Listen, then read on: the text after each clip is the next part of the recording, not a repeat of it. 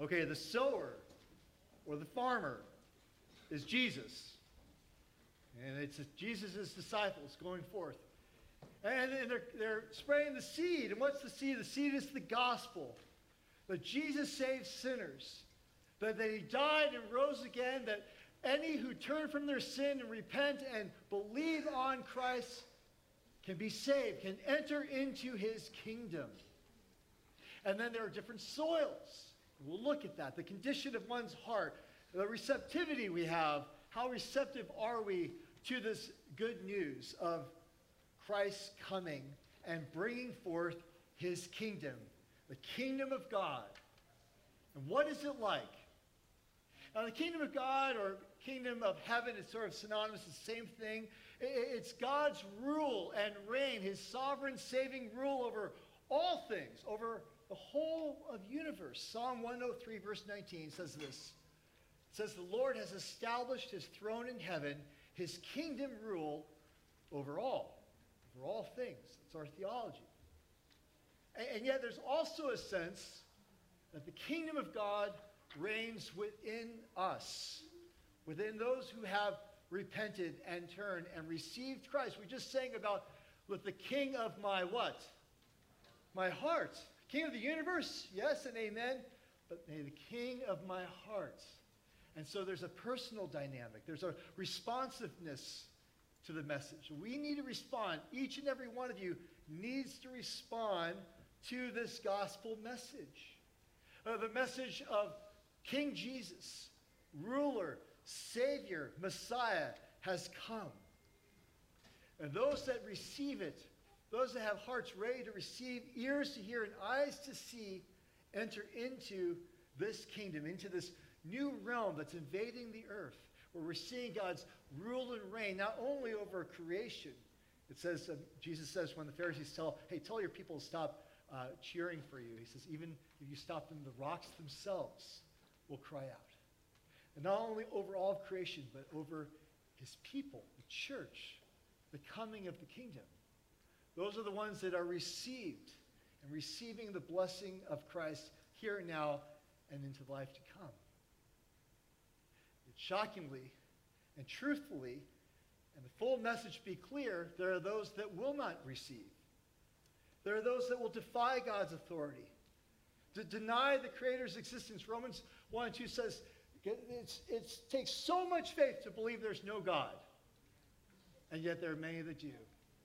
And there are those that defame the name that is above every name. And those are the ones who will not enter the kingdom of God. Jesus was clear about this from the outset of his ministry, crystal clear. Mark 1:15, his opening message. Here was his opening salvo, repent for the kingdom of God is close at hand.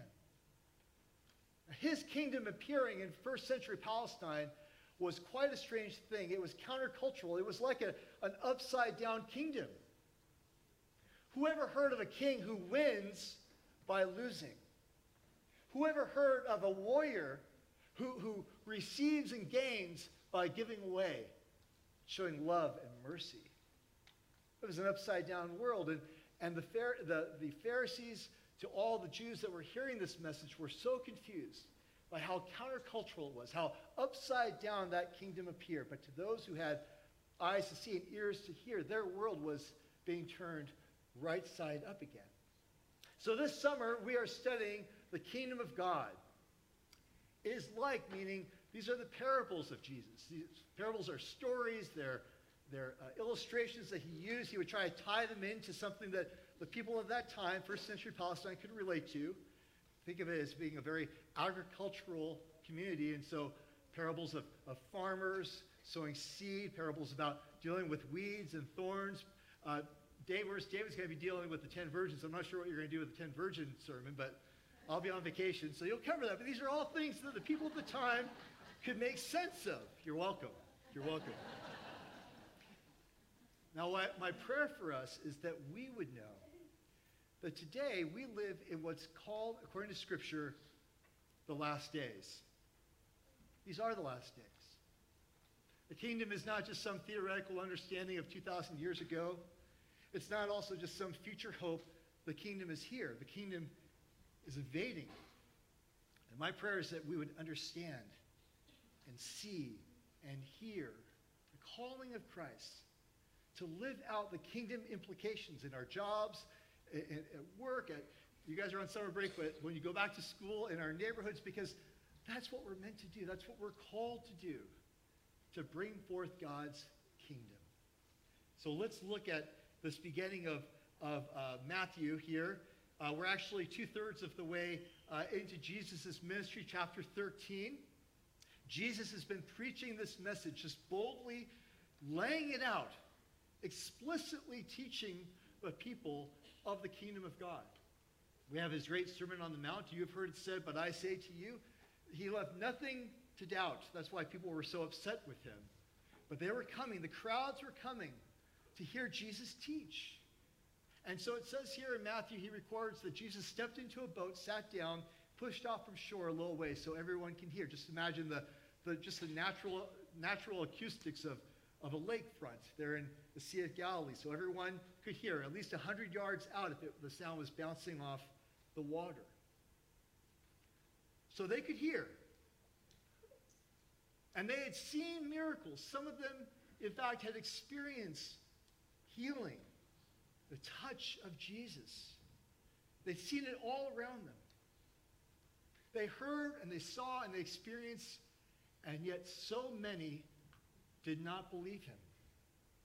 They were attracted to what he was doing. They were interested in what was going on. They wanted to, to be on the forefront of what was happening, what was it, so they could go home and tell their friends of all the things that they had seen and all the things that they had learned. And yet the message was not landing on them. Their bellies were being filled. They were, they were getting free meals. They were being taken care of. There was community being built. There were probably songs being, songs being sung, but they weren't singing for the king. Uh, according to Scripture, Israel had waited a long, long time for the coming of their king, the coming of their kingdom, and yet so many of them missed it. So just imagine Jesus standing before the crowds, speaking these words of life and love and hope. And the response of the crowd is, meh. And so our Lord says, those who have ears to hear, let them hear. It's so ironic, don't you think? Just making sure our Gen X folks are being represented. He's speaking in parables. He's talking stories. This first story about a farmer who sows seeds, a farmer who sows seeds, and the seed goes out into four types of soil. One that's, that's hard, one that's shallow, one that's thorny. And here's the irony it's a sad, ironic truth. He's speaking to people whose hearts are hardened and shallow and caught up in the worldly things. They're nodding along, but they are not getting what he's laying down.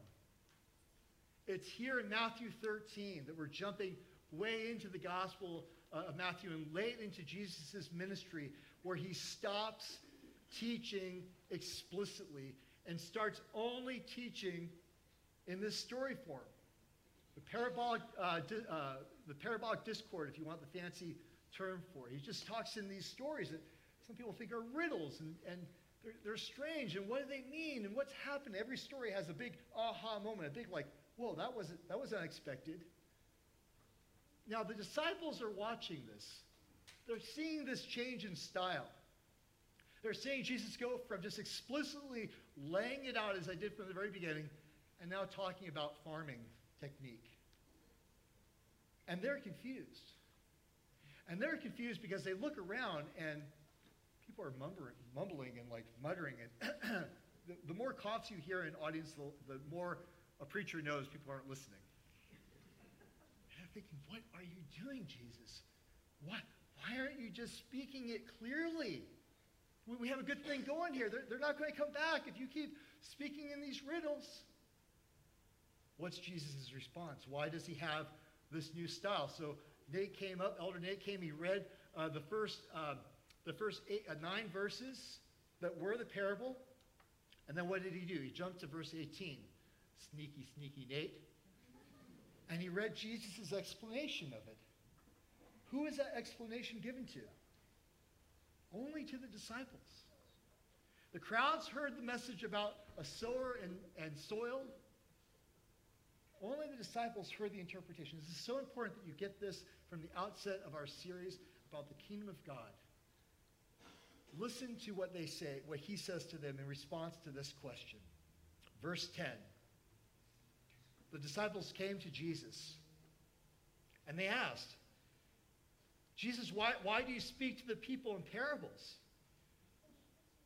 And he replied, Because the knowledge of the secrets of the kingdom of heaven has been given to you, not to them. Whoever has will be given more, and they will have an abundance. Whoever does not have, even what they have will be taken from them. This is why I speak in parables, and he quotes now from, from Proverbs and from Isaiah. Though seeing, they do not see. Though hearing, they do not hear or understand. In them is fulfilled the prophecy of Isaiah. Prophecy Isaiah spoke uh, to the children of Israel, pleading with them to turn back to God. You will be ever hearing but never understanding. You will be ever seeing but never perceiving.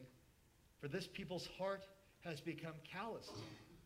They hardly hear with their ears, and they've closed their eyes. Otherwise, they might see with their eyes and hear with their ears, understand with their hearts, and turn, and I would heal them. But blessed are your eyes because they see, and your ears because they hear. For truly I tell you, many prophets and righteous people long to see what you see, but do not see, and to hear what you hear, but do not hear. Jesus, what, why do you speak in parables? Because the secrets of the kingdom have been given to you and not to them. I speak in parables, he says, so that the truth will be revealed, so you will get it even more deeply, more powerfully, more richly in your life. And so it will be concealed for those whose hearts are hard and shallow and thorny and were never going to come to me in the first place. It's a hard word. Is that my job? No, no. We're to cast that seed wide, but Jesus is giving us a, the gospel gives us an insight of what was happening there at the end of his ministry. Jesus, meek and mild, shepherd, lover of our souls. Yeah. And also the righteous judge who's coming again. Jesus said to his disciples, Blessed are you that you hear and that you can see. It's by the grace of God that draws us that we're enabled to do this. And so we see here God's electing divine sovereign love and working out in these disciples who are dumbfounded, confused, like, what is going on around here? And yet they're moved to be humbled. They're moved to, to tears. They're moved to their knees even as those that they share this message with become more hardened. This passage is so interesting. Just before this, Jesus' mom and, and, and siblings, he had siblings, they come to try to bring him home because they think he's kind of lost a screw or two. And just after the scene, he goes home. He goes back to his hometown of Nazareth. And what does it say there? It says they rejected him. Isn't that the carpenter's son? The crowds had mostly rejected the plain teaching. And so, because of their unresponsiveness in their hearts, Jesus switches it up to using parables. Those who have ears to hear, let them hear. So let's look at the parable with that context in mind and the understanding that Jesus gave to his disciples. And it's right here in printed form. And there's no secret here, right? It's, it's here. There's no Gnostic, you know, secret handshakes or anything. It's all right here. Let's look at it. Now, let's look at this parable. And the parables, as we look at them, I told you uh, one thing, I'll tell you a second. One thing, there's always a big twist, there's always a big reveal, aha moment. There's also a characteristic that we don't want to stretch the parables too far. Like, if you look at this text a little bit too deeply, someone around here who has a green thumb might say, uh, why is the farmer sowing the seed like carelessly all over the place? Why not just in the ground?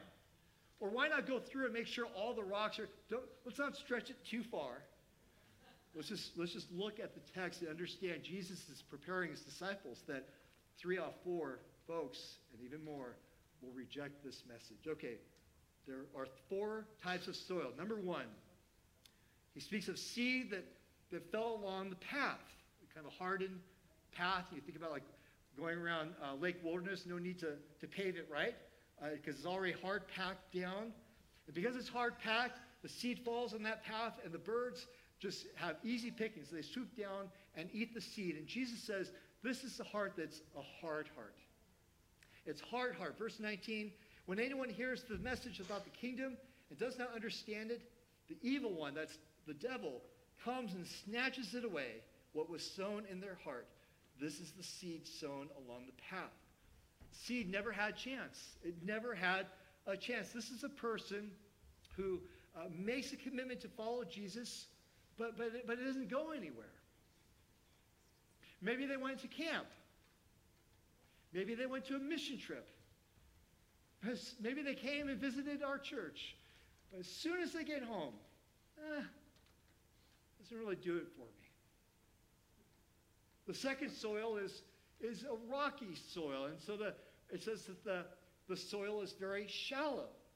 It says that seed gets in that little shallow soil, but, but when the sun comes up, the plant is scorched because it has no roots.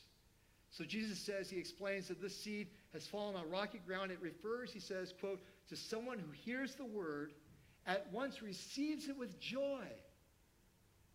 But since they have no root, they last a short time. Listen to this. When trouble or persecution comes, why? Trouble isn't it interesting?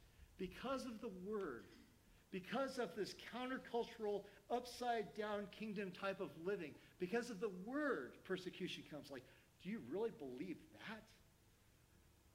That's when they get scorched. That's when they suffer because they have no roots. And so you have someone who comes and just, yes, I believe. There's just joy. Like, oh my goodness, this person's come on strong. They sign up for a small group. They're already ushering. They're serving in the community. They're doing community. Sure, community meals, sign me up. This is me signing. and yet then something happens and like, where's Susie? Where, where are the Andersons? And you find out they bailed. They bailed because their coming was not built on a relationship with Christ. They said, well, you know, it just wasn't working for us. It wasn't working for you. We're talking about the, the King of Kings and Lord of Lords. We're talking about it. Music style changes, get a different preacher, inconvenience of the time. You know how it is. Kind of, it's not really working for me. It's shallow. Shallow. The reality is, God will never fail you. Rob just wrote and led us in a brand new worship song. He talked about the, the fever breaking when we have doubt, but when I hear your name, it breaks. You don't get that. You hear that? I, can, I, I can't sing, but if, even if you can sing, you can hear and sing those words, but to feel it and know where that comes from, it comes from roots that are deep, deep roots. Did that person lose their faith? Oh, I heard they lost their faith. Did they lose their faith? Sadly, they never had faith to begin with. Say around church circles, once saved, always saved. I would say to you, I put forth to you, once saved, always following. The test of discipleship is not if you receive the gospel in a moment of time, or at camp, or here on Sunday morning, or prayed a prayer, or walk this incredibly wide aisle. The test is did you pick up your cross and follow him daily? Not for a season, not for a semester, not just while the kids are little. And I guess we should do the church thing because we want kids to be good moral kids and it's just what we should do, but now they're out of the house, so hey, we're free. Not while you're working on your marriage, but now that you're separated, well, I guess I'm free to figure out myself. I'm landing hard because you need to hear it. Coming out of a place of love. Is that a shallow faith, friends? A shallow faith. Christians are not like cut flowers at farmer's market. Do you know farmer's market got some beautiful cut flowers? They will last till Friday if you're lucky. A Christian is like a tree planted, Psalm 1 3, planted by streams of water that yields fruit in its season. It means year round and forever. And its leaf does not wither. So, this is a soil, a heart condition that's shallow, coming for the wrong reasons. Really? That's what you're concerned? The parking or the whatever? I'm not speaking him. I'm just coming up with, just think, you name it, the carpet color. I've, I've, I've faced it all. Conversations about everything you can think of in church, of reasons why people would walk out the door. And Jesus is preparing me and you and disciples for these soils. The third soil is sown among thorns.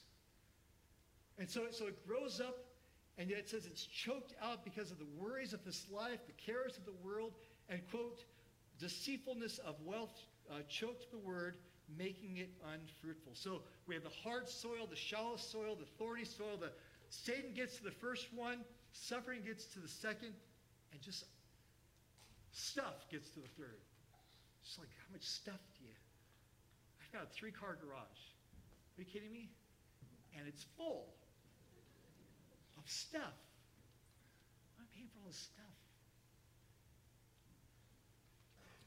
Well, this is a person, even all the stuff we have, but listen, listen to the difference. This is a person more concerned with worldly things than with godly things.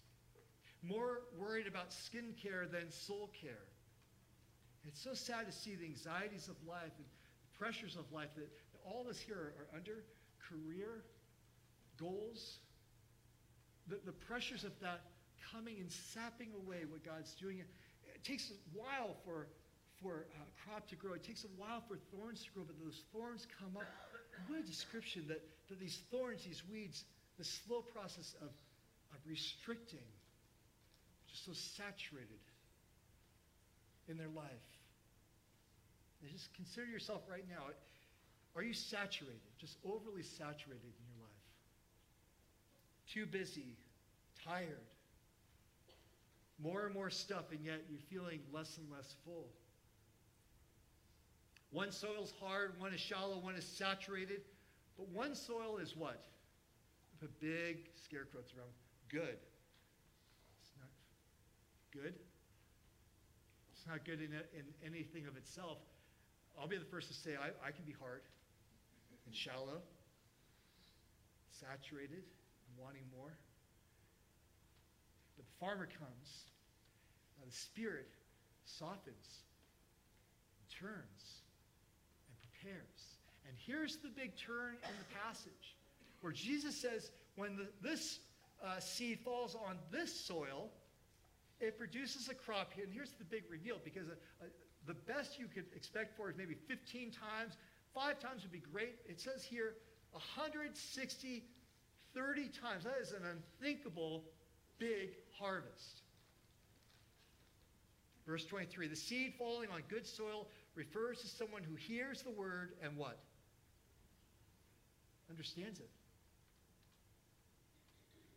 If you want to glorify God, if you want to bear fruit in your life, if you want to live into what we're talking about this whole uh, season, this summer, about kingdom realities of, of putting your priorities straight, of, of seeing amazing things happen in and through your life, you want to be good soil. You want to produce this kind of fruit. But it comes down to hearing and responding. Jesus doesn't say the good soil has zero hard spots, deep is super deep, no rocks or thorns, but he says this seed lands and grows. Grows in such a way that the devil can't snatch what God has sown in your heart. That nothing in this world will stop his love. Sown in such a way that despite circumstances, your joy will not be scorched. Weeping, uh, the psalmist says in Psalm 30, weeping may stay for the night, but joy returns in the morning. Sown in such a way that worldly cares will be put in right priority. Like, yeah, I've got a lot going on. I, uh, there's a lot happening. There's lots of moving parts, but I'm not controlled by them. Right? Jesus told this parable to his disciples to prepare them for what was coming. Three out of four. That's numbers. Again, we don't want to stretch it too far, but he's saying most people, disciples, apostles, martyrs, will not be standing with you. Jesus knew he'd be alone. You see, when it comes to the kingdom of God, this is the last point I want you to hear. It's not about professing faith. It's about possessing faith. Nothing, nothing to take it away from you. The result of hearing the gospel depends on the condition of your heart and my heart. What's beautiful about this is we're hearing it today. You're hearing it right now. And some of us are hearing this and like, I do not like that preacher man. He's messing with my personal business. And I'm just going to put more and more in my ears and close my eyes tighter. There are others among us who are leaning in. Like, you know, maybe I should check my. Pro- I should talk to somebody about This not about manipulation. The sower sows the seed. The seed's not going to change. It's not some manipulation with the lights. Wow, these lights. Special song. Come down the aisle. Make that profession. It's about making your own decision. I will repent and I will turn and live a new life and enter the kingdom. Let's pray. Lord God, help us to be those among us who are in your kingdom. Help us, Lord, to be patient and prayerful for family members and friends and, and neighbors uh, that we love, Lord, that we care about. Help us, God, not to, to judge or to say, well, I, I know who's in that category. Oh, yeah, I definitely. We don't know. We don't know what you have planned, what you have in store in anyone's life. God, we just want to be humble before you now. Would you please, God, use each and every one of us to, to share what you've done in our lives. None of us here need to be a Bible expert. None of us here need to have all the perfect answers. Jesus, you spoke in riddles, and yet those who have a, had a heart ready for it receive. So, God, I pray that even the op- any opportunity we have to demonstrate the gospel, to speak gospel, to share the kingdom with our neighbors. We pray, Lord, those opportunities would come this summer. And anyone here, Lord God, who, who feels that their heart is a little hard, would you soften it? A little shallow, would you deepen it? A little saturated, would you please, Lord, strain that out and bring new life and love into our lives? We pray in Jesus' name.